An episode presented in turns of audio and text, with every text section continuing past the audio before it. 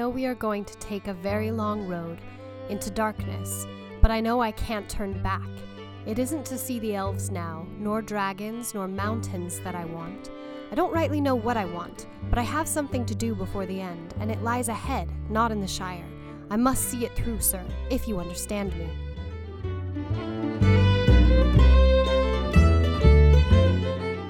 Welcome to Watch Party Lord of the Rings on Prime, where we're looking at Tolkien's works through the lens of adaptation.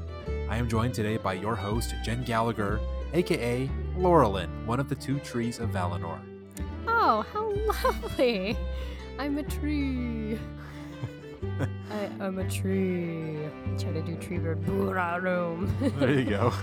And I am joined today by your host, Michael Roland, a.k.a. Meriadoc Brandybuck. Oh, everyone's favorite hobbit, or at least mine. Yes, definitely mine as well. The voice of reason. Today we have a really exciting show for you. First, we're going to discuss Amazon's surprise decision to move filming of the series to the UK. This was quite shocking. And then we are going to talk about our approach to evaluating cinematic adaptations of literary works. So on Thursday, August 12th, Amazon shocked everyone when it announced that it would be moving production of future seasons of its Lord of the Rings show from New Zealand to the UK. Now, Amazon's stated reason was that the move was part of their effort to consolidate their holdings in the UK. However, it was reported by Deadline that New Zealand's strict handling of the COVID-19 pandemic was a factor in the decision. And I also heard from Fellowship of Fans. They do a Second Age podcast where they discuss this. And he said that New Zealand's relatively slow rollout of the COVID vaccine, which would cause their other strict COVID-19 related restrictions to stay in place for longer, that was the straw that broke the camel's back. Now, notably, Amazon reportedly gave the New Zealand government just a few hours notice before making their public announcement. Crazy. So, not just a surprise for the public, a surprise for New Zealand as well. Amazon will stay in New Zealand through June of 2022 as they finish post-production on season 1, but then they will produce season 2 and probably future series in the UK. The surprise move is obviously a major blow for New Zealand's film industry and will leave the 2,000 or so New Zealanders employed by the Lord of the Rings production out of a job, or at least they'll have less work. I'm sure that they could be. We know that some of them are working on Amazon's Wheel of Time production, for example, but certainly being without the Lord of the Rings show to work on is going to be a major blow to the film industry at large and to a lot of these workers. Now, one small silver lining is that Amazon indicated it will not pursue the 5% subsidy it was going to receive from the New Zealand government, so that concession is worth tens of millions of dollars. But obviously, New Zealand would rather have the show than the money, which is the whole reason they offered the subsidy in the first place. Yeah, I mean... So what do you think about this, Jen? This is kind of a bomb. It is a bomb. I'm actually really shocked. I'm sad that we won't get the gorgeous scenery that we see in New Zealand. And I think it's going to mess with just a lot of the consistency throughout the show. Like, how are they planning on replicating what they've already created? And that's going to be a huge, huge task. Right. Because I'm assuming that season 2 will involve at least some of what happened in season 1, the setting, the scenery, unless a lot of it was done at a studio. But my understanding was that they were using a lot of landscape, of actual landscape in New Zealand for this season. And so I'm just shocked. I understand that COVID, that New Zealand has a really intense approach to COVID.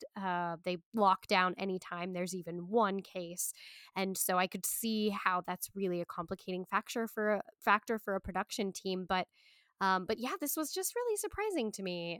And I'm wondering how they just all of a sudden move everything and how long that's going to take, if this is going to be another time setback.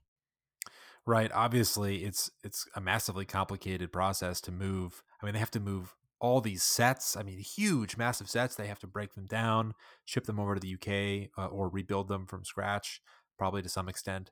So there's obviously a lot of money that is being spent on this decision. It's not something that they undertook lightly, like, oh, UK has some minor upside, or there's, the UK could offer some minor cost savings.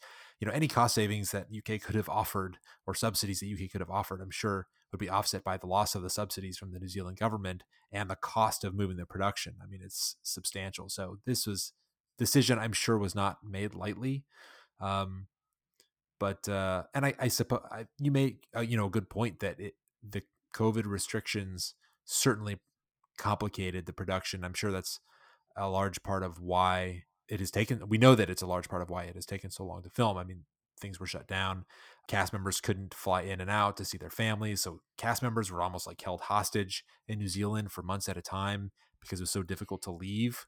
Quarantine protocols were very serious. And, I'm one of those, I applaud all that. I think New Zealand is a model for how countries should handle COVID. Granted, they're an island, they're smaller in terms of population of the country, so maybe they're able to do things that other countries can't. But they've had basically zero cases. They've been virtually COVID free. So, good for them. But you're right. It probably was extremely complicating for the production. And I guess Amazon was like, look, we're going to go to the UK where we don't have to deal with this and where they've rolled out the vaccine a lot better. So we can rely on vaccines rather than just quarantining and travel restrictions. I also, like you mentioned, the actors. I'm thinking about those local actors and what a terrible thing this is going to be for them, because I think there's a lot of restrictions on locals being able to travel, and what does that mean for people involved in the production, out of their jobs, and just a huge bummer. And are they going to have to cast new people? Like what is going to happen there? Yeah, I bet that most of the major players are pretty happy, because I think most of them are from the UK. Like a lot of them are from the UK. And so they're probably like, oh, this is great. I can actually live in my own apartment or my own house, or at least be, an hour or two away from my family, my friends, not 14-day quarantine and airplane ride away, So I'm sure it makes them much more comfortable and happier campers. Sure. I mean, I guess, we won't see any of this footage for a long time. I mean, we won't even see season one for another year, right? So it's tough to speculate what season two will look like. We don't, let alone what it's about, right? But this is surprising, and it's a little sad that we're bidding farewell to New Zealand, as I always picture New Zealand as the home of this whole world, and it's just so well suited to Tolkien's universe. So that's kind of a sad departure there. Yeah, I think that we all kind of fell in love with New Zealand through Peter Jackson's films. I mean, New Zealand kind of feels like the heart of Middle-earth now, Middle-earth on Earth, So to say goodbye to that, it almost feels sacrilegious, even though, of course, Tolkien didn't, as far as I know, never went to New Zealand and didn't have New Zealand in mind. But nonetheless, the emotional impact of the movies was so strong, and the beauty of the New Zealand landscape is so intense that I have an emotional connection to New Zealand through those films. Absolutely. And it almost feels wrong. It almost feels wrong. Have you been to New Zealand? Because I never have, but I'm really dying to go, and I'm definitely going to go someday and do the whole tour. Like, see, I think everything we're doing that together on this podcast. We're absolutely packing up the families, and we're going to go on a trip. Forcing them to go halfway around the world. Well, if you guys have stories that you want to share on this podcast, drop us a little voice message of actually going to New Zealand and seeing those sites and what that was like for you, because we'd love to hear about it and live vicariously through you. And none of us can really go to New Zealand right now for the foreseeable future. So it'd be fun to just go there in our imaginations. Yeah. I think that most of the time people would not care about this sort of thing. Like, oh, this show's getting filmed in, England, or, set locations are barely worth mentioning usually, but in a Lord of the Rings production, this actually has an emotional flavor to it, just because of how connected we are to New Zealand. So that's why it's so newsworthy. But also, I think in terms of, you pointed out, continuity, it's going to create challenges. I mean, so there's two components to the continuity question. The first is, I think a lot of people were speculating, all right, we're in New Zealand, filming in New Zealand, the same place that the films were filmed in. Are we going to see some continuity in aesthetics, in design, in settings? We've seen Caradhras in the Lord of the Rings. We've seen all these places in Middle-earth, and these are places that will still exist. Like, it's the same Middle-earth for the most part. I mean, you know, it's thousands of years apart. There will be differences, but the geography will be the same universe. You can't replicate that in a studio. You can't replicate the weather. I mean, I guess there's a lot you can do digitally, but then it still looks that it looks messed with. It looks interfered with, overwrought, all these things, you know. So, they can keep the sets the same, like major set locations, sure, but they had an opportunity filming in New Zealand to do wide, expansive shots of the landscape, you know, of characters running through and seeing certain mountains in the background. You can use the same mountains. You can shoot in the same place so that fans of the Lord of the Rings trilogy or even the Hobbit trilogy can recognize that geography and feel some connection, some through line throughout the films and now the show. That's going to be a lot harder, if not impossible, to do now by moving the production to the UK. Yeah, I guess they could cleverly piece together those shots, like take them from what they've already filmed. But good luck keeping the UK fans out of your business if you're filming in the UK. Totally, I know there's some rabid Tolkien fans in the UK. I know this for a fact. And I mean, that's where Tolkien, that's his home. Right. And they've been so secretive about this series, you know, filming alternate sets and decoy sets, and they've been so strict about letting spectators in, and that's in New Zealand, this island nation, like you said, that's not, you know, it's not a huge place, and but the UK, and not nearly as populated. Exactly, not nearly as probably. I think this is going to be a different story. I think they're going to have a real tough time keeping a tight lid on it, which frankly, I'm totally I'm happy about it. Maybe they're giving up the ghost on that. They're like, we've done a good job keeping it secret so far for season 1, but once the show actually starts, exactly. But once the show starts, maybe they're like, all right, the show started, you know, we'll see normal leaks, normal spoilers, the way that we see in other shows. But, you know, Fellowship of Fans, who is our main source of news. I mean, he clearly has a spy in New Zealand. I think he has multiple spies. But he is located in the UK. He said that so now he's going to be the one spying. Yeah, he's actually with binoculars. Yeah, he's going to be peeping over the fence line himself. So that's great. I'm going to start a GoFundMe for him. Like, get him really great spy gear so he keeps feeding us, sourcing his information. It'll be the Inspector Gadget of the Lord of the Rings fandom. Well, one thing that was kind of interesting, and I don't want to get too deep into this because it's kind of getting into the contracts and stuff, but Fellowship of Fans had copies of memorandums of understanding between Amazon and the New Zealand government. And so one of the things, so, you know, a couple hours notice, we already touched on that Amazon only gave the New Zealand government a couple hours notice, which is crazy. That's wild. And obviously that's got to be a violation of any reasonable expectation that the New Zealand government had in doing business with Amazon. Like, oh, you're going to give us a couple hours notice before picking up and moving. Ending the contract. They're ending a contract. Right. That's so weird. And I guess that the memorandum of understanding itself, and there is a series-long memorandum of understanding, and there were going to be separate MOUs for each season. So I forget if it was, I think it was like the series-long MOU, but basically said, if you're going to terminate this relationship, if you're going to move to another location, you have to give us 12 months notice. That was the idea, that Amazon would give New Zealand basically a year. You'd have to tell them a year in advance. And Amazon's like, all right, this ain't a real contract. It's just an MOU. We're just going to give you a couple hours and suffer the consequences. Oh my gosh. That's crazy. So that's not a breach of contract. It's just like, what they should do, but it's not legally binding.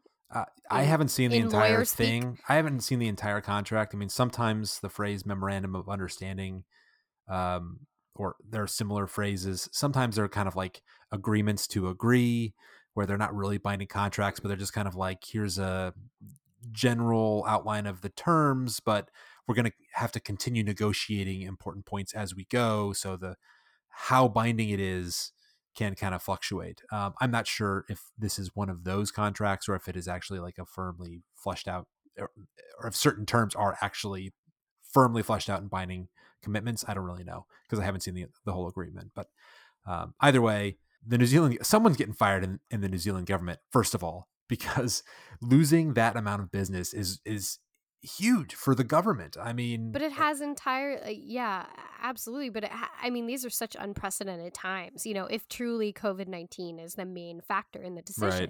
Right. Yeah, that's true. Yeah, maybe there was nothing that they could have done, but there's nothing they could have done, but consolidating their holdings in the UK, that seems like I don't really understand why that would be sounds a strong like BS motivator. To me. Yeah, that sounds like BS to me. So I have to assume that with the surge of the Delta variant has a lot to do with it. I mean, it could be, I know that the film industry, I don't know a lot about the film industry in the UK, but there are a really good number of productions that are being filmed there and that have been filmed there. So they have a pretty robust film industry that is growing. So it could be that Amazon's just saying, look, we want to put more of our eggs in the UK basket. There are going to be economies of scale. We have lots of sets. We have lots of productions going on. So we're going to get more out of filming more of our shows in the UK than in investing in the New Zealand government and the New Zealand film industry. So that could be the case. Obviously, I don't have any insight into that, but doesn't that all come down to dollars and cents, Amazon. We have an emotional attachment to New Zealand. Yeah. I don't know. It seems like bad business to me a little bit. On one hand, just like, what about future productions with, you know, do they want to do future productions? I'm sure that they didn't commit to do the entire remainder, like the four subsequent seasons in the UK. I'm sure they haven't committed to that. So it could be that maybe they return to New Zealand at some point. I'm sure the New Zealand government will, you know, be willing to keep those lines of communication open because it would be a huge boon to get the show back at some point. So that's always a possibility, I'm sure. Well, one can only hope. One can only hope they return to that sweet, sweet island nation. Sayonara, Kiwis. Sayonara. Michael and I will come to you someday. That is our promise. They're like, not now. Please stay away. Maybe that'll be our gift. Americans. Our gift to ourselves after, I don't know, like at the end of this podcast, we'll do a tour and we'll podcast. You know, you mean on our deathbed? Because we're going on forever. So when we're like 95, we'll be like, Michael, this was where Mount Doom was filmed. Using our walker to crawl up the Mount Doom trail. We'll be like Frodo and Sam, so I'll have to carry you on my back. I don't think either of us at 95 are going to be carrying anybody on our backs. I don't know. There's a lot of good gene editing out there, so we'll see. Okay. All right. Are we becoming mutants here? Anti-aging, or cyborgs? Anti-aging technology. This is a whole element to this podcast I didn't anticipate. It's going all kinds of crazy directions. Human enhancement. All right. I can get down with that. Speaking of human enhancement and the next generation, what are kids talking about? What are kids talking about? So today we're going to do another installment of What Are Kids Talking About? And this one is going to feature a friend of yours, Jen. We're going to play a clip from your friend Jesse out in North Carolina. Rosie, who is Tom Bombadil?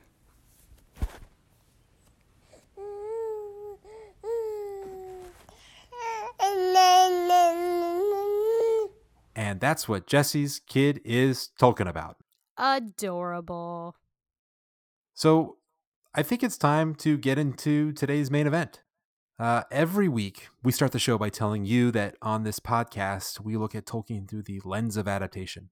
But we've never stopped to really talk about what the lens of adaptation means to us. And since we're going to spend the next several episodes watching and talking about the largest and most successful Lord of the Rings adaptation of all time, Peter Jackson's film trilogy, we figured now is a good time to do that. Yeah, we're very excited about what's coming up. Over the next few months, we are going to watch Peter Jackson's trilogy about 20 minutes at a time. And on each episode of our podcast, we'll break down that portion of the film.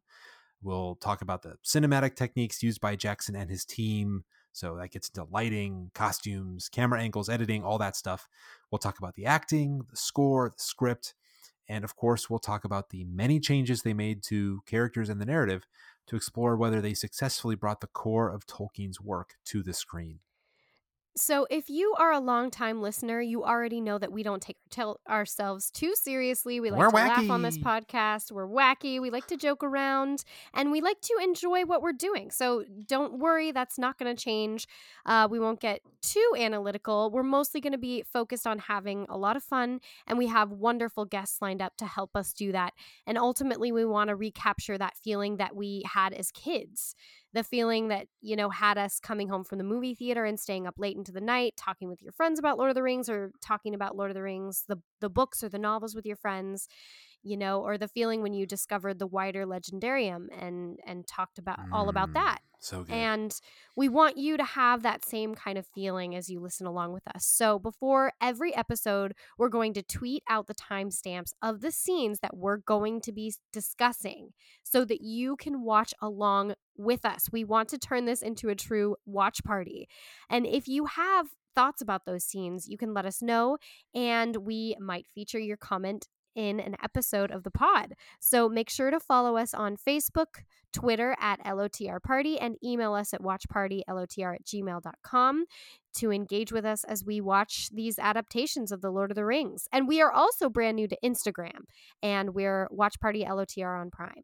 That's our Instagram handle. And we might just tweet out some drinks that we're planning on drinking, or some food or snacks, or I don't know, clothes we plan on wearing. So if you really want to, you know, go along with us, you can wear the same clothes we're wearing while we watch the show. Creepy. I'll definitely be sending out some cocktail recipes, so stay tuned for those. Mm-hmm. Some Lord of the Rings themed cocktails.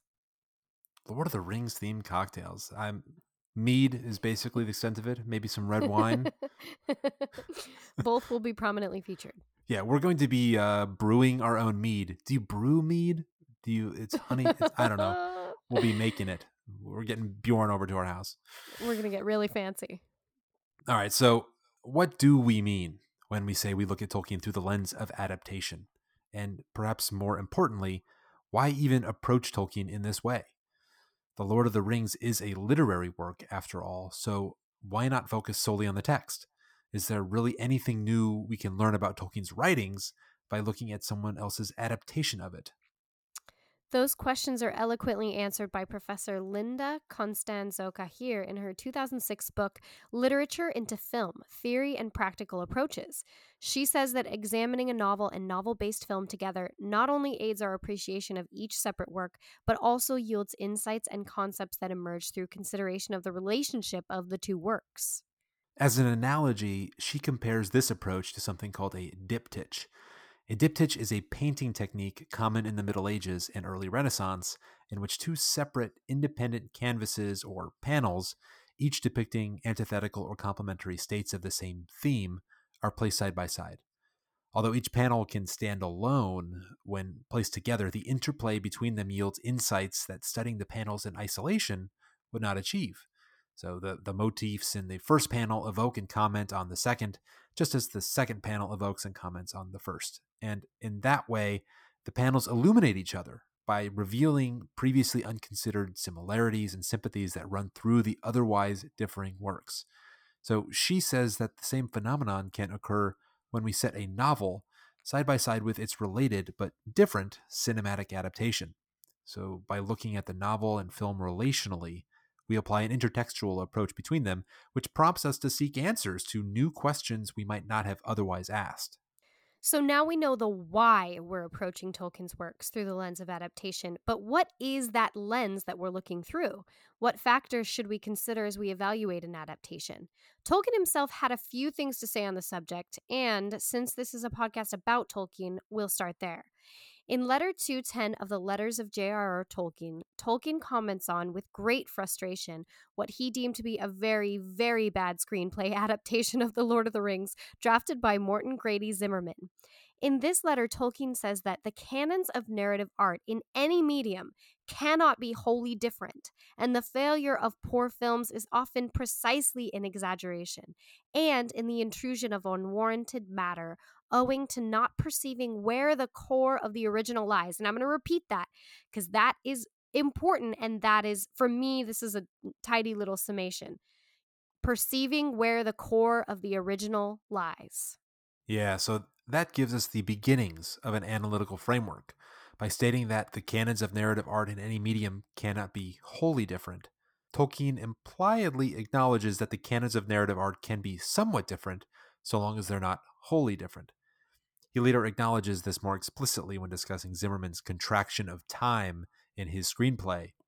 Tolkien says, quote, "Contraction of this kind is not the same thing as the necessary reduction or selection of the scenes and events that are to be visually represented." So clearly, Tolkien understood that sometimes a novel's scenes and events need to be reduced or removed when they are being visually represented.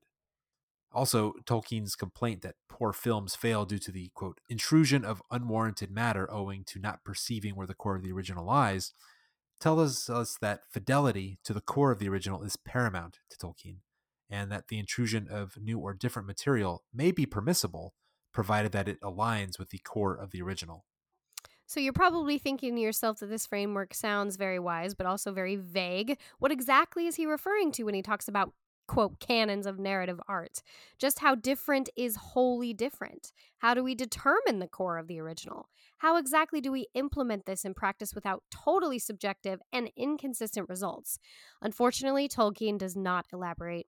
Professor Tom Shippey, the world's foremost Tolkien scholar, pointed out this problem in his lecture titled Tolkien Book to Jackson Script, The Medium and the Message, in which he considers the extent to which the narrative medium affects the message of the narrative. As a side note, this is a wonderful lecture, and both the text and audio is available on the Swarthmore College website, so I encourage everyone to check it out. Tom Shippey evaluates Peter Jackson's adaptation by considering three questions. First, is the overall effect of the movies different from the overall effect of the books? Second, how far is this inevitable result of different media? And lastly, how much of it is a result of deliberate editorial or scriptwriter decision? So we have Tolkien telling us that the canons of narrative art cannot be wholly different and that we need to stick to the core of the original. And Shippey breaks that down further by saying we need to ask whether there's a difference in overall effect, whether those differences are the inevitable result of the different media, or whether it was a deliberate decision by the scriptwriter. Now, we really like the first part of Shippey's framework, that we should look at the overall effect. But the rest of his test doesn't quite hit the bullseye for us, because its focus on differences and whether the differences were necessary, that subtly implies from the outset that all differences are bad things to be avoided if at all possible, and that a change is forgivable only if it was unavoidable. For example, Shippey talks about the pressures of the studio system and the need to appeal to a younger audience as excuses for changes that he otherwise finds regrettable. Now, we agree that looking at differences is an important part of analyzing an adaptation, but we don't start with the assumption that narrative changes always take us further away from the core of the original, as Shippey seems to imply. To the contrary, because film is a different medium than literature, it necessarily must utilize different techniques to tell the same story. The differences between the mediums are vast, but for example, as a primarily auditory and visual medium, film engages different senses. It is also consumed in one sitting over a couple of hours, rather than multiple sittings over several days, weeks, or months, as a novel is. Because the storytelling techniques used in film and literature are different, telling the same core story often requires substantial changes to dialogue, scenes, characters, settings, and even plot. Now, keep in mind that these individual components, dialogue, scenes, characters, settings, and plot, are not themselves the story. They're not the core of the story. Though on the surface they may seem like crucial, inseparable pieces to the story, in actuality they're really just raw materials, which the author builds into a story using the tools in his literary toolbox. But the filmmaker has a different toolbox with different tools, so sometimes different materials are needed for the filmmaker to build the same story. In our view, these changes, if done appropriately, should be applauded, not viewed with begrudging acceptance, because they actually bring the film, or can bring the film, closer to the core of the original than it would have been if no changes were made. But all of this begs the million-dollar question. How do we know when a film's differences bring us closer to the core of the original, or when the differences are just too different? Isn't this the trickiest part? What is the core of the original? Is there even an immutable core?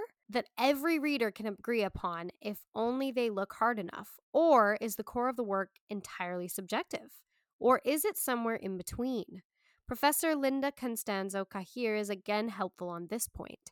She says that the first step in exploring the merits of literature-based films is to see them as translations of the source material and to understand the difference between adaptation and translation. To adapt really means to change the core function of something to suit it for a new purpose. Translation, on the other hand, is to move a text from one language to another while seeking to preserve its underlying meaning. That is more akin to what filmmakers do, or try to do, when making a literature-based film. They translate a story from the language of literature to the language of film while seeking to preserve the underlying meaning, or, as Tolkien would say, the core of the original. I especially like the idea of looking at things as translations, given that Tolkien was a philologist and he translated text professionally. Professor Cahill points out that even textual translation is not a simple process. You're not just doing one-to-one vocabulary swaps. Languages utilize different grammatical structures and syntax. Vocabulary in one language often has no clear analog in the other language. Not to mention that linguistic elements used in prose or poetry, like meter, rhyme, alliteration, puns, double entendre, homonyms, etc., are often unique to the native language and near impossible to reproduce fully in another language. Linguists seeking to translate an artistic text from one language to another then have a very difficult job, because they have to use their judgment to determine what they believe is the core meaning of the source text, a process that unavoidably involves the linguist's subjective interpretation of the story and themes, which will naturally be affected by the linguist's own unique background, perspective, and biases, all while they're trying to reproduce the story in the new language. Sometimes the original story, it's not about meaning so much as the music of the words. And how do you reproduce the musicality of poetry or prose in another language when the words that you were translating into are completely different? As you can see, the complex problems that emerge in this process, even just in the context of Tolkien's works, are well documented. For example, Eric Reinders, associate professor and director of undergraduate studies for the Department of Religion at Emory University, recently gave a fascinating talk at the Tolkien Society's 2021 summer seminar called Questions of Caste in the Lord of the Rings and Its Multiple Chinese Translations. Professor Reinders analyzed how Chinese translations dealt with the use of racially coded phrases in the Lord of the Rings like sallow skin or slant eyes. Should the Chinese translation use a language that reflects an anti-Chinese sentiment, as one could argue is present in the source text? Or should they use straightforward descriptive language that strips out any racist connotations? A decision either way involves value judgments by the translator. As this example hopefully illustrates, translation is no simple process and triggers numerous complex questions about the meaning of the source text, the intent of the original author, and the impact of the source text on the reader. Thus, Professor Cahill tells us that every act of translation is simultaneously an act of interpretation, and that translation ultimately produces a new, unique work that stands on its own, independent from, though still related to, the original literary source. In the same way, every time you read a novel, you are translating the words on the page into images, sounds, and feelings in your own mind.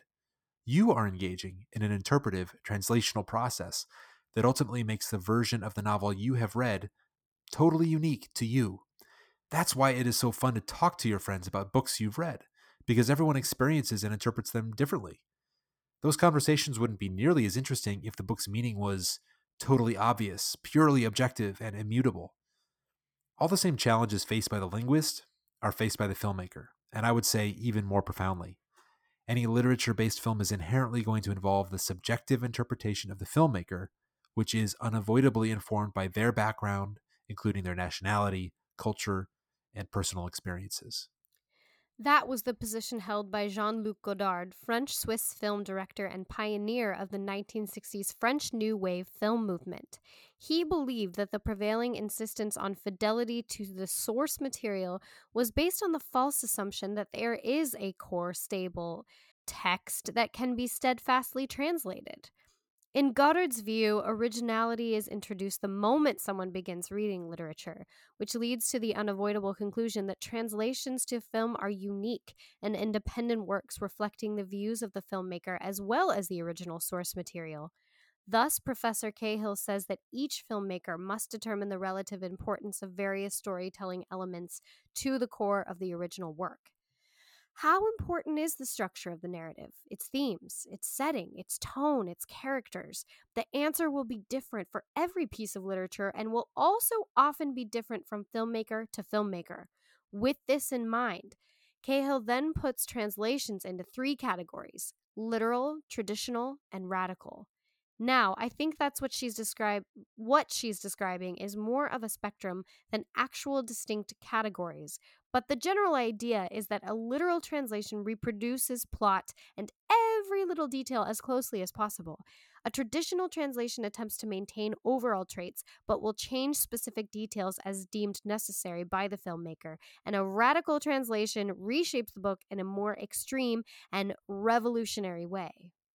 Now, while Cahill gives lip service to the idea that each type of translation could be effective depending on the nature of the underlying source material, it's pretty clear that she believes that literal translations rarely work. Literal translations put more focus, and really too much focus, on fidelity to details than they do on fidelity to the core themes of the work. So they usually end up being a shallow treatment that has very little to say and usually misses the point of the underlying work. Put differently, they miss the forest for the trees. Notably, this sentiment was echoed in the appendices to the Lord of the Rings films by none other than Jonathan Gilbert, editor of the Fellowship of the Ring, who said, I always find that literal adaptations don't work. I think you've got to find what you think is essential to the book and make your movie of that. So, using very similar language, Cahill indicates, and I think we agree, that films in the middle of the spectrum, traditional translations that maintain overall traits but that make changes as necessary to suit the medium, are generally the most effective. Yeah, that's right. And I should point out, we're not going to be advocating massive or unnecessary changes or celebrating those. We want to see Tolkien's work adapted, and we don't want to see something that just takes too many liberties. But at the same time, we recognize that to see the heart and soul of what we love about The Lord of the Rings, sometimes details need to be changed. So in our approach, we don't want to become slaves to the details, because doing that, we believe, will end up falling short of the real heart of the story. That's called nitpicking. Yeah, it's called nitpicking. And we don't want to do that here. Sometimes we love, and I do that sometimes. I want to see details, we might note it, but we're not going to knock it if it's missing, unless it's, very critical. Yeah. And I fall into that trap all the time. I mean, I read the chapter and then I watch it and I notice every little change, like, oh, I really missed that. I really missed that. I really missed that. But then I take a step back and I go, did I really miss it? Like, if it was in there, would it make for a better movie? And that's kind of what we're trying to figure out here. That's the analytical process we want to go through. And, part of the point of this exercise is to remind ourselves that sometimes those changes to details are necessary in order to stay true to the core. Yeah. And Tolkien himself acknowledged that changes are sometimes necessary. Now, remember what he said in Letter 131 when criticizing Zimmerman's contraction of the chronology. He said that, quote, contraction of this kind is not the same thing as the necessary reduction or selection of the scenes and events that are to be visually represented.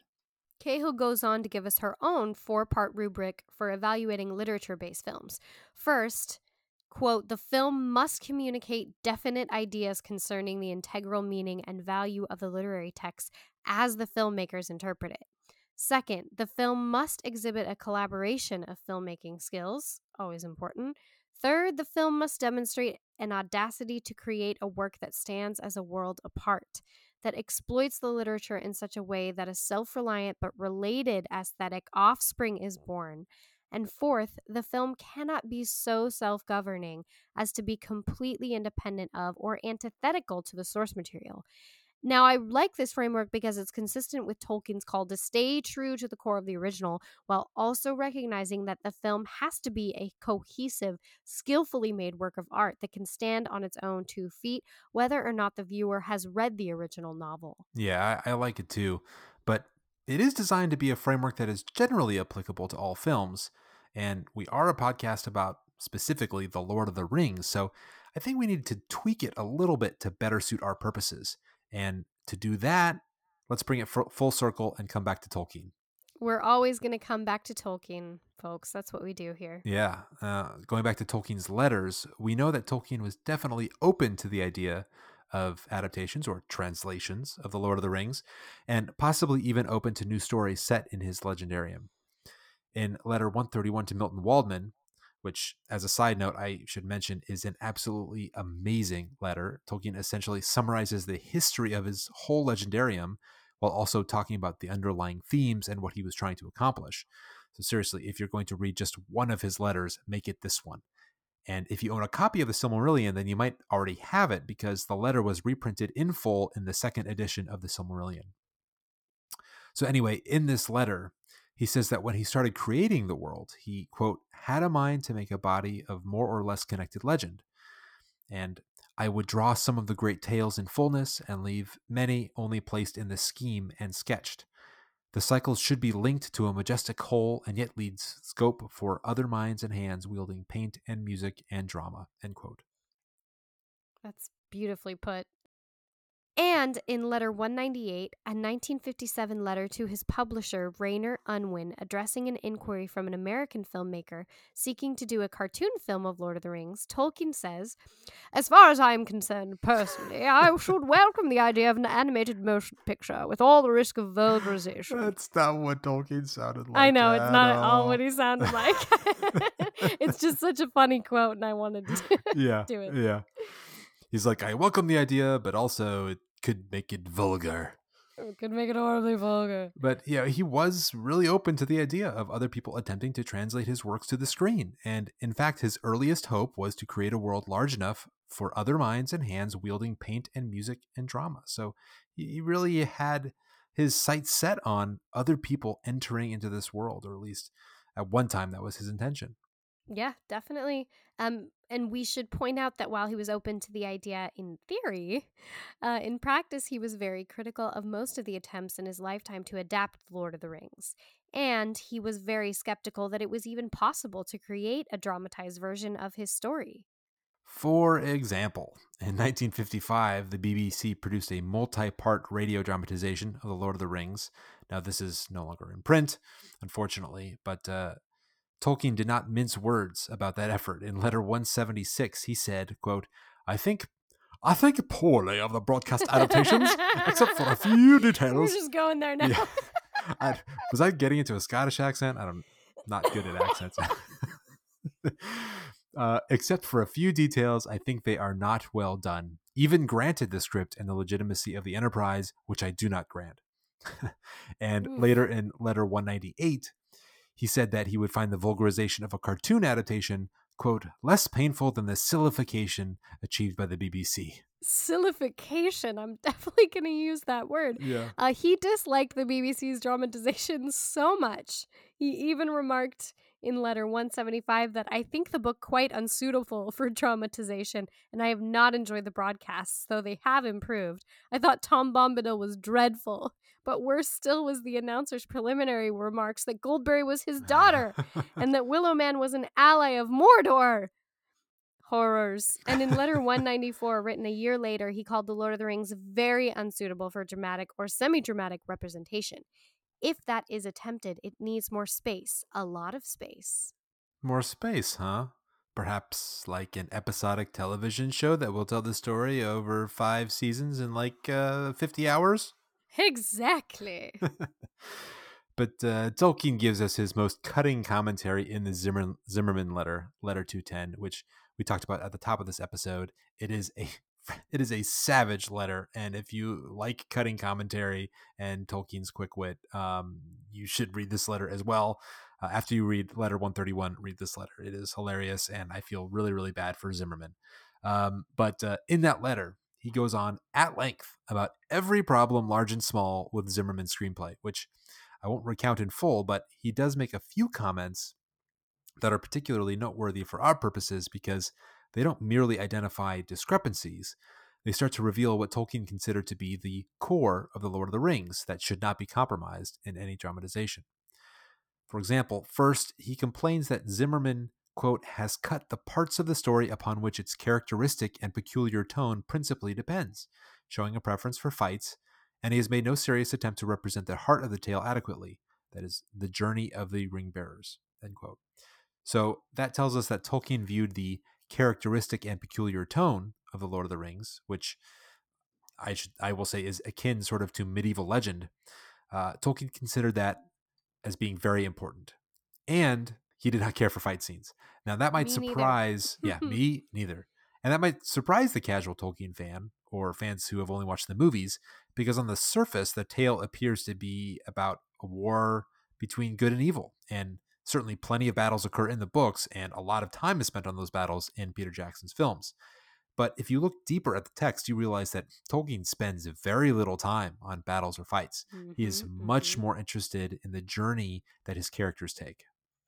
Tolkien says that one of Z's chief faults is his tendency to anticipate scenes or devise used later, thereby flattening the tale out. Here, Tolkien is referring to the fact that The Lord of the Rings uses a complex narrative structure found in medieval literature called interlacing, in which the chronology of the different threads of the story is not clear to the reader, which keeps the reader uncertain of what will happen or what is happening to all the characters at any point in the story. This technique is designed to create a feeling of bewilderment, disorientation, and suspense in the reader that mirrors the feelings of characters in the story, and which is aimed to reflect the confusing flow of events that people perceive in the real world. When Tolkien criticizes Zimmerman for flattening the tale out, he means that Zimmerman is telling the story in a more modern and straightforward way that eliminates the subtle effects of Tolkien's interlaced story structure. So, I think we can say that the interlacing effect is something that Tolkien felt is a core element of The Lord of the Rings. Absolutely. Now, there's so much to talk about from that letter, and from many others of his letters, but we have to stop somewhere and get to the point of this episode, which is, what is our framework going to be as we evaluate adaptations of The Lord of the Rings? How will we determine whether it is faithful to the core of the original? So ours is a 5-part test. First, at a very basic level, the film has to stand on its own and be well made. We can't even get to whether the film is faithful to the source material, to the source text, if the filmmaker screwed up the basics of filmmaking. Lighting, dialogue, acting, pacing, plot holes, all of that goes into number 1. Second, the film must stand on its own and make sense even if you haven't read the book. If the movie is exploring deep themes, that all has to happen on screen. It doesn't count if your friend that read the books has to explain afterwards, well, you see, if you'd read the book, you would know how important the scene really is, blah, blah, blah. That just doesn't work. The movie has to stand on its own, and that will apply equally to Amazon's adaptation. The show has to stand on its own, especially because there's less book to rely on. The show really has to be its own unique work of art. Oh, definitely. Definitely, we're going to be implementing this framework, a lot of aspects of this framework to that series as well. So it's good that we're establishing it now. So our third element is the flip side of that coin. So we will call it simply the Easter egg test. The film should not exist in a vacuum that totally ignores the fact that it is drawn from source material that created a much larger universe. The film should contain subtle nods to the source material, nods that might slip by the casual viewer, but that will engage the superfan, us, ding, ding, ding, on a deeper level. This element is unique to adaptations of Tolkien or of other fantasy or sci-fi franchises where the story is set within a broader mythology. You have to be very careful with Easter eggs because if done poorly, it ends up just being moronic fan service that is distracting and violates element number 2. But if done well, not only is it fun for the superfan, but it adds depth and richness and epicness of scale that all fans will be able to feel. Fourth, The film must utilize the tools unique to the cinematic medium to recreate the feel and tone of the book. As we talked about earlier, Tolkien felt that The Lord of the Rings had a, quote, characteristic and peculiar tone, which in the book is the result of Tolkien's beautiful and archaic prose and poetry and his use of interlacing in the narrative structure. Obviously, archaic prose and poetry is not as available in the cinematic context, so the filmmaker, on the other hand, must wield music and sound design, costumes, lighting, special effects, editing, all the visual and auditory tools at his disposal to recreate that same tone that Tolkien so expertly and brilliantly crafted in the text. And lastly, and this is an important one, to what extent did the film make or fail to make changes to the story necessary to bring the core thematic elements of The Lord of the Rings to the screen? Now, I'm going to make a disclaimer right here. I am sure our conception of what constitutes the core thematic elements will evolve as we go through this process. In truth, there are several themes and sub-themes, and part of the fun will be debating with you about how they should be prioritized. Yeah, I'm so excited for this because obviously I've read Lord of the Rings many, many times over the course of my life, but I think that approaching it this way and, you know, going through it 20 minutes at a time and watching the movie and comparing it to the books and talking with you about it and applying this 5-part test, I'm excited by the prospect that my view of the text or interpretation of the text will change, you know, which it hasn't. Yeah. You know, it does change. My reading of it has changed over the course of my life, but, you know, as you get older, it changes less and less, right? You get older, you get set in your ways. But I think my view of things could change significantly from this process. I'm really excited by that. I'm excited by that as well. And I think I'm excited to come to it with this framework in mind. Yeah. And I know things are going to hit me much differently as an adult than they did as a teenager or a preteen. Right. And I think there'll be a lot of enjoyment involved, and I think there'll be a lot of analysis involved. Contrary to what I said earlier, we won't get too analytical. We are going to get analytical, but we're going to have fun doing it. Yeah. So I know I'm contradicting myself, but but it must be said.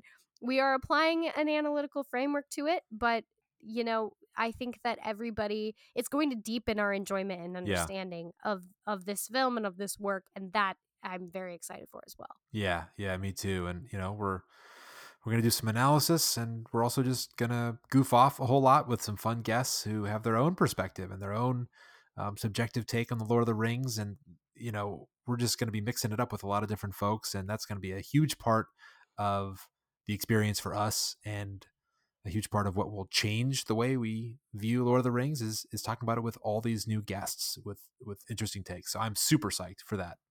And a lot of the guests we have coming on just love this story. And for me, it always comes back to the story, the importance of story in our lives, to see ourselves reflected in story, to use story as a medium for how we see the world. Right. And this particular story has impacted so many people. So I can't wait to get just a variety of opinions on this podcast, a variety of takes.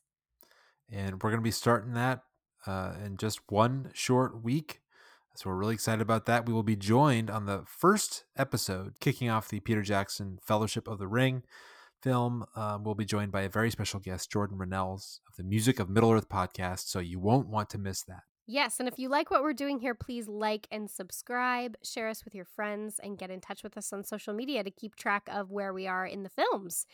Again, we're on Facebook, Twitter, LOTR Party. We're on Instagram, and you can email us at watchpartylotr@gmail.com. Now, this has been an episode of Watch Party, Lord of the Rings on Prime.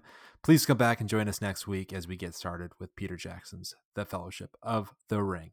And may the wind under your wings bear you where the sun sails and the moon walks. Until next time.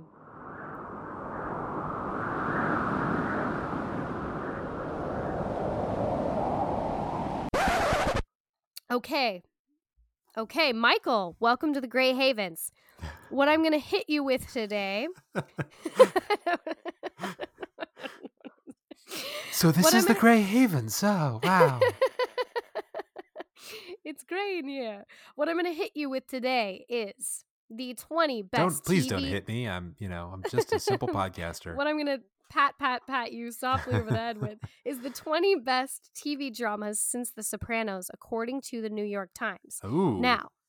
Now, since The Sopranos, so not including The Sopranos. Not including The Sopranos, because that's clearly the start. According to the author, that's clearly the start of the drama, the TV drama, outrageously the modern, exactly, the TV drama. Okay, so I will tell you right now that if number one on this list is not Breaking Bad, I'm walking out of the Grey Havens. I'm out of here.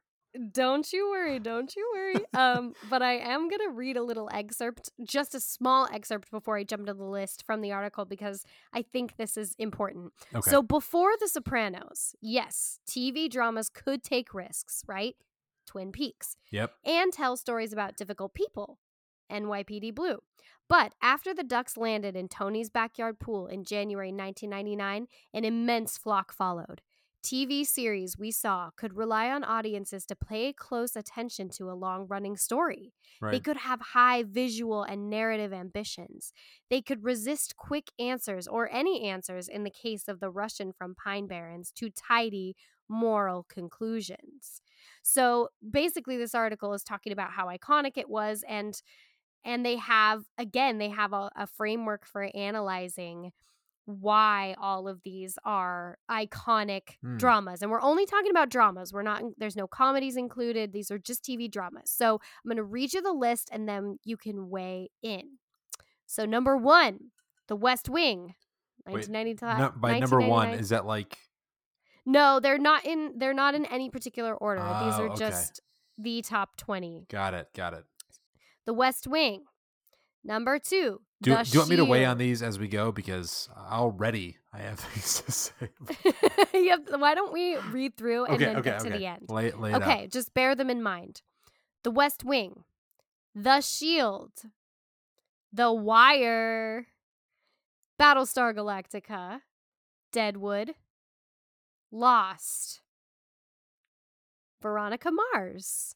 Wait, I thought you said the comedies were not included. Okay, but that's a commie drama. Okay, all right. Grey's Anatomy. I thought you said that comedies are not on this list. That is a drama. Oh my gosh, that's a drama. Oh, am I supposed to take it seriously? Okay, all right. Go on. How dare you, sir? It's a very serious work. Friday Night Lights. Mm-hmm. Mad Men. Breaking Bad. There you go. The Good Wife. Adventure Time. Enlightened. Adventure Time? Seriously? I know. I haven't seen Adventure Time, so I can't weigh in on that one. The Americans. Rectify. The Leftovers. Transparent. Jane the Virgin. Atlanta. That's it. When is that 20? Did you just name 20? Yeah, I think that was 20. Holy cow. Boy, time is a flat circle. That went by so fast. When did this article come out? 2019. 2019. Okay, that explains it. Because I was going to say there are a couple glaring omissions from that list. Okay, I have one glaring omission. Okay. What's your number one glaring omission from that list? Well, all right. Number one glaring omission. I have three that I'm thinking of, but actually, this is a glaring omission because it was out at the time. It had started at the time that this list was going, and it's Mr. Robot. Mr. Robot is an incredible, I would say, let's just call it a sci-fi show. It's not, I don't think it really, that doesn't sum it up. Like putting it into that genre box, I don't think is fair, but incredible show. Boy, that show blew my mind when I watched it recently. I haven't seen it. Oh, God, watch it. Do it. Please watch it. All right. It seemed very, very dark. It is dark. It is. I'm not opposed to dark. I am partial to sort of dark-themed shows, and it kind of qualifies. There's elements of humor throughout. I mean, I think, as Breaking Bad proved, like you got to have some balance in tone. So if you have dark subject matter, you have to balance it out with some humor, and Mr. Robot does have that. But okay, I'm going to add that to my list. And just to remind people, we are a podcast that's going to be talking. We started this podcast to talk about a show. And so we are connoisseurs. I consider us connoisseurs of shows. We like to talk about them. We like to watch them. And so, maybe this Grey Havens makes a little bit more sense knowing that. We are connoisseurs. We... Well, my biggest gripe about that list was that Game of Thrones was not on it. Yeah. I mean, if Adventure Time is on this list, how can Game of Thrones get left out? Yeah, someone's got an axe to grind if they're leaving that show off. Game of Thrones came out in 2011. So yeah. No, you're so right. Why it's not on this list. It is in like their way down in their like honorable mentions section, but that just doesn't cut it for me. No. Because Game of Thrones is so iconic and so many people were gripped by that show. So well done. Yeah, that was my biggest. Yeah, that show was an event. Like that show was so important in so many ways. TV was going through a shift. Let's remember the TV is going through a shift from the normal, like you subscribe to cable, to the sort of Netflix model. So things were totally changing, and Netflix was doing, we release a show and we release all the episodes at once. So you binge it. So the whole episodic, like, let's watch it week to week. Let's talk about it at the water cooler. What's going to happen next week? Netflix was saying, we don't care about that. We're changing the game and we're just going to do binge watching, which had its own appeal. People would sit around the water cooler and talk about the whole series that they binged the night before.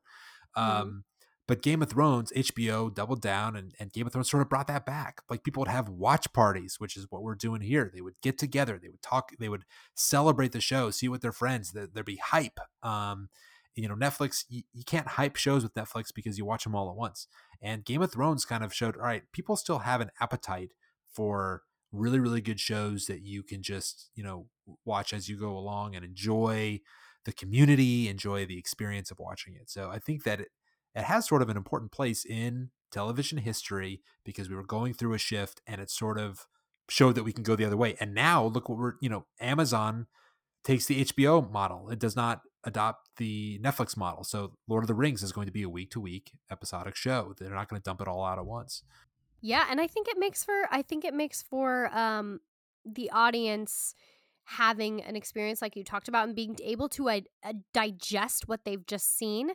We don't want to turn into these zombies that just consume. You need to digest and think about what you're watching, and good art is going to make you do that. But if you're watching it, binge watching it, as they say, the appreciation greatly diminishes. And so that's what I like a lot about having to wait a week.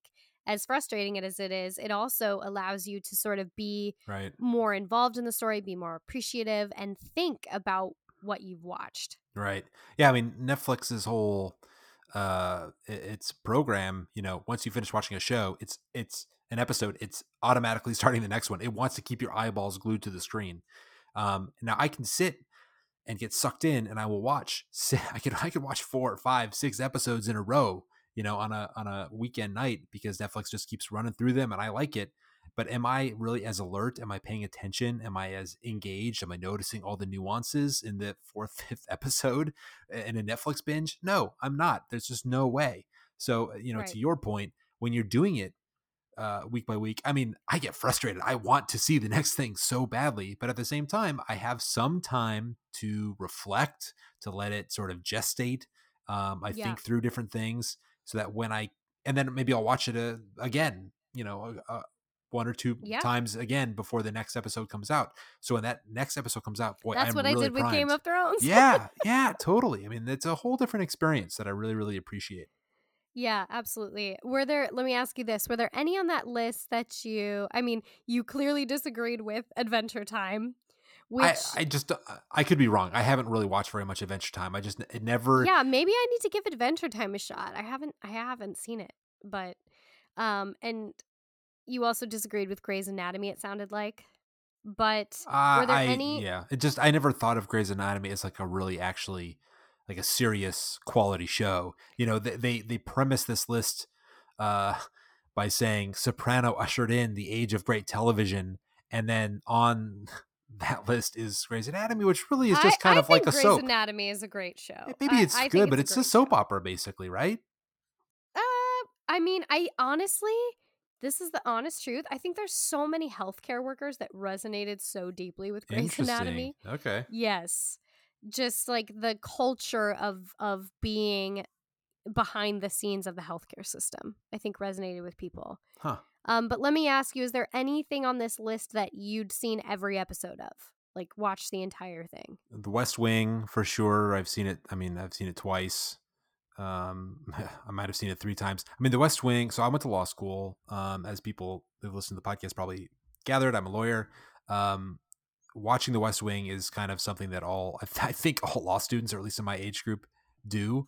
So I talked to some classmates who would have The West Wing running in the background as they studied for finals, final exams, wow. Which I don't know how you can study while having that, Aaron Sorkin's brilliant dialogue going in the background. I don't know how you can focus on your studies when that's going on, but some people would do that. And that's actually when I watched West Wing was for the first time was when I was in law school. And it's just, Aaron Sorkin's dialogue. It's so brilliant. It's not really real. The West Wing is your Grey's Anatomy. They're not comparable. No, you will not do that.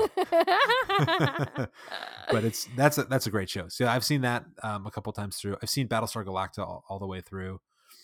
See, I have not seen Battlestar Galactica all the way through. I liked it a lot. It was one of those shows where I watched, probably 5 episodes, and I liked it. I was very into it, and then I just it somehow forgot about it and moved on. It's very, very good.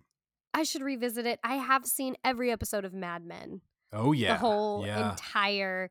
I mean, what an excellent, excellent series. I love a period drama. Yeah, I just think the characters were gripping, and that is exactly what I picture they were like in it felt very very realistic. Very realistic. Like it didn't let the male characters off easy. Like Don Draper. Don Draper's a misogynist. No. He's a jackass. I forget some of the other male character names, but like they're like womanizing jackasses, and they don't let them off the hook in that show.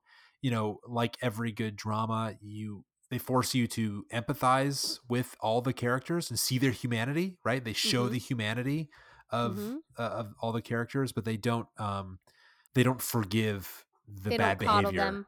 Right, right. No, they don't. And what I like is the evolution of the characters in that series. Yeah. You see like some radical transformations, and you see such struggle, and it's a long enough series that you really are on that journey with them, which is what I really, really like about it. That might be my favorite show on that list, actually. Yeah, it's a brilliantly made show, and I don't know, I'm sure that Elizabeth Moss did stuff before Mad Men, but that's where I think that was sort of her breakout. Big break. And now she's doing The Handmaid's Tale, which is another really good show, very, very good show. That's a great show. I do like that show. I do think that show has gone on. Yeah, I do think that show has gone on too long. Oh, you think so? I think they should have ended at this most current season. Totally lost me, but I do think that seasons 1 and 2 were really excellent. Yeah. But I do think a lot of shows fall into this trap where they just go on past their prime, or past when I think a lot of people have an appetite for them, or they get repetitive, or they get unoriginal. It's tough. It's tough to write. So Amy was very frustrated watching The Handmaid's Tale this latest season, because it's like, she's so close to, and spoilers for listeners, if you haven't watched The Handmaid's Tale, I'm going to discuss that a little bit right now. So, fast forward a little bit if you don't want to be spoiled on Handmaid's Tale. But, after several seasons, she's finally getting close to like, she can break free. She can be happy. She can get out from under the thumb of the oppressive regime that she's under.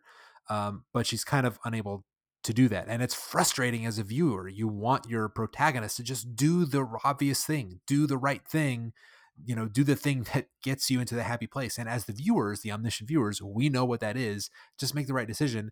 And your protagonist is not making that right decision, and you get so frustrated with them.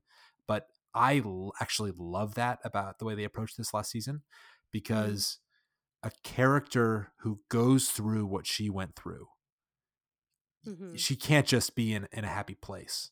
Now she has to like try and heal, and can she heal? That's what they're exploring for sure. Right, and they're not shying away from the true scope and depth of the tragedy of what she went through. Like she's been in a war, now she's back from the war. Now she's going to be in an emotional war of can she recover and reach some true catharsis. And I like that they didn't shy away from that. I mean, it's really difficult, tough subject matter. It is tough subject matter. And that is probably, possibly why I haven't been as excited about watching it is because it is so heavy. Yeah. And, you know, the heaviness of the past year is probably a factor, is probably the reason I'm watching shows like Schmigadoon, which is excellent, by the way. It's on Apple TV. I highly recommend Schmigadoon to everyone, and you especially, Michael, because it is such an excellent show with an excellent premise. It's about a couple trapped in a musical, and it is specifically for people who don't like musicals, you know. So my husband watched it with me. He loved it. He thought it was so funny. So I'm more into like comedies these days, or dramas that have nothing to do with like dystopian worlds and futures. Right. So I don't want to say that they're, you know, the writing's terrible or anything. It's probably just a personal preference to, you know. No, I have something for you side. on that same point. I mean, that I have that same criticism of this last season of The Handmaid's Tale. So I just talked about the things that I liked about it, but my criticism of it is that it maintains a dark tone for every minute of the show. There's second, there's livity. Not an ounce of joy. No, there's, you know, and you have to balance it out. I agree. It's like a sledgehammer. It's I'm being bludgeoned every episode. Yeah, you can't expect me to maintain that level of like emotional, like my hairs are standing on end for every minute of 60 Minutes, every episode. You know, you can't expect that from me. And when you write a show that way, the heavy moments just end up, you're too exhausted. You know, you lose me. I can't engage with the heavy moments as much. That's exactly where I'm at. And speaking of a show that does a great job of blending very intense subject matter with moments of levity, let's talk about The Wire. Oh. I mean, how long is this podcast? I know. And, you know, this will be what we end on because we've got to wrap it up. But do we just... show. Don't let us end this Grey Havens before I make a recommend. I have a recommendation for you, and it's so good. You'll love okay. It. Yes, The Wire though is just turns everything on its head for me in the way that you get everybody's perspective, and you also get so much compassion for these characters, and you get just so many different worlds colliding in this show, and it's. Mm-hmm. To me, such an important show to watch for people who may not have a reference point, for folks who grow up with adverse childhood experience, adverse experiences, and quote unquote wrong side of the tracks.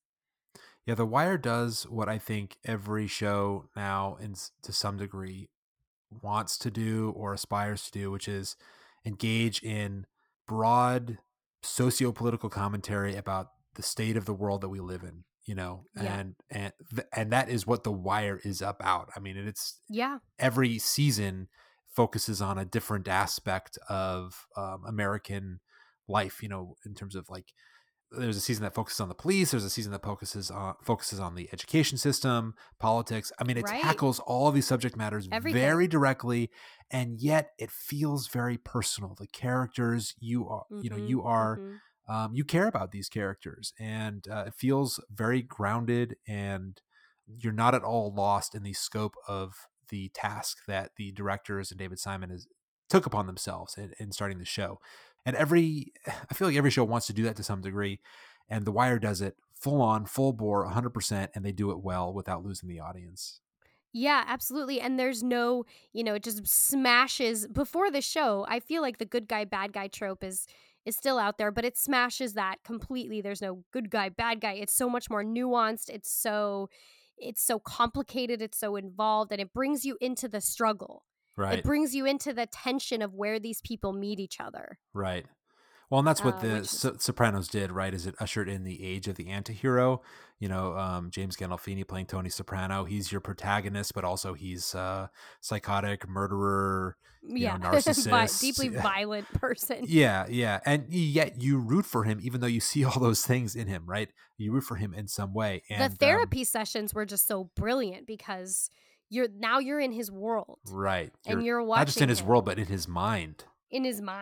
Yeah. Just. Absolutely wonderful. Well, thank you for weighing in on the best TV drama series of all time. And that has been our Grey Havens episode for you guys. But before we go, one recommendation.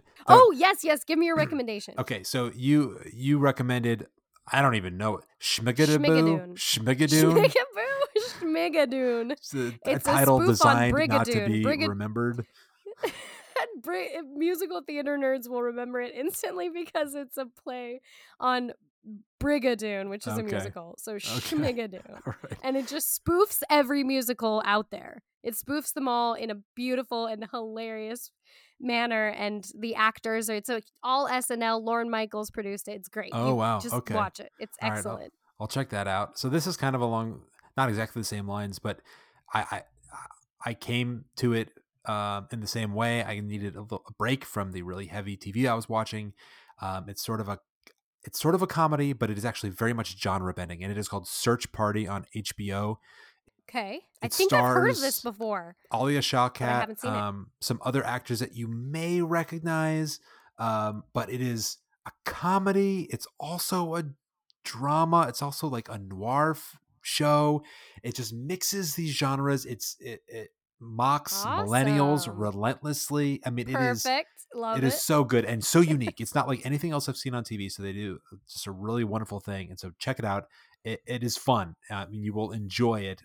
But it also has other dramatic layers to it as you go. So worth checking out. I love those shows that are just hard to describe because they're everything. They encompass a lot of different genres. I think those are some of the best shows. So speaking of other shows that should have been on this list before we, the music takes us out, The Watchmen on HBO. I know it's only one season. It's a mini series, but it is amazing. The Watchmen. The Watchmen. Have I seen what's the premise of The Watchmen? Because I'm trying to remember if I've seen that. Okay, we've talked about this. Watchmen refers to the greatest graphic novel of all time. I mean, it won all kinds of awards, like the Hugo Award, because it is just a genuine gem of American literature, of Americana. And it's a graphic novel, so it's a superhero style thing. And a movie adaptation of the graphic novel was made, and that came out, several years ago. This show is a sequel to the graphic novel. So it is set in the universe created by the graphic novel, but in no way is adapting the plot, because it's set in a time subsequent to the events of the graphic novel. So it is made out of whole cloth by the writers, but which I was like, this is suspect. Could this possibly be good? Actually, this is perfect for this podcast, because if you wonder, can someone make a good adaptation, write a new story in a world created by someone else and have that work? The Watchmen on HBO proves that it can be done. It is one of the best miniseries I've ever seen. It is done so well. It winks to the audience. It refers back to the source material. You know what universe you're in for sure. Wow. But it is a new plot, and it is just so well done. I mean, I can't recommend it enough. Well, the bar is set very high. Here's the deal, Michael. I'm going to watch The Watchmen, and somebody like me who's not a big Marvel fan, I will get back to you. So the next Grey Havens episode should be like, you watch Schmigadoon, I will watch The Watchmen. Okay. And we'll see if these two. Yeah, this is The Watchmen is not Marvel. I would recommend. It's not Marvel. Okay. Oh no, it's not Marvel. I think it is a. Hold the phone. Okay, but I am gonna watch it because I'm looking for a new show. I do want to recommend that you. I hate to do this, but that you read the comic book first. Because I know you don't like comic books or it's not your thing. I have read comic books before. I know, but I didn't grow up reading. Yeah, it's DC Comics. It was released by DC Comics. I didn't grow up reading a bunch of comic books either. Actually, like I was kind of not allowed to read a lot of comic books, so I didn't grow up in the reading all the different imprints of comic books. But I appreciate comic book stuff, and I've grown to appreciate it and love it as an adult. But The Watchmen is just, whatever you think a comic book is, The Watchmen is something more. Throw it out the window. Because it's just a beautiful, amazing, complex, challenging text. Ooh, I'm excited. I'm going to jump right in. I mean, possibly tonight I will start The Watchmen. I'm looking forward. Okay. I have high hopes. So, all right, folks, if you want to watch The Watchmen, I now immediately regret setting the expectations so high. My bar is very high. I'm going in with a totally open mind. Know that. Yeah. I'm totally open mind. Well, thanks for listening, everybody, and we'll see you next time.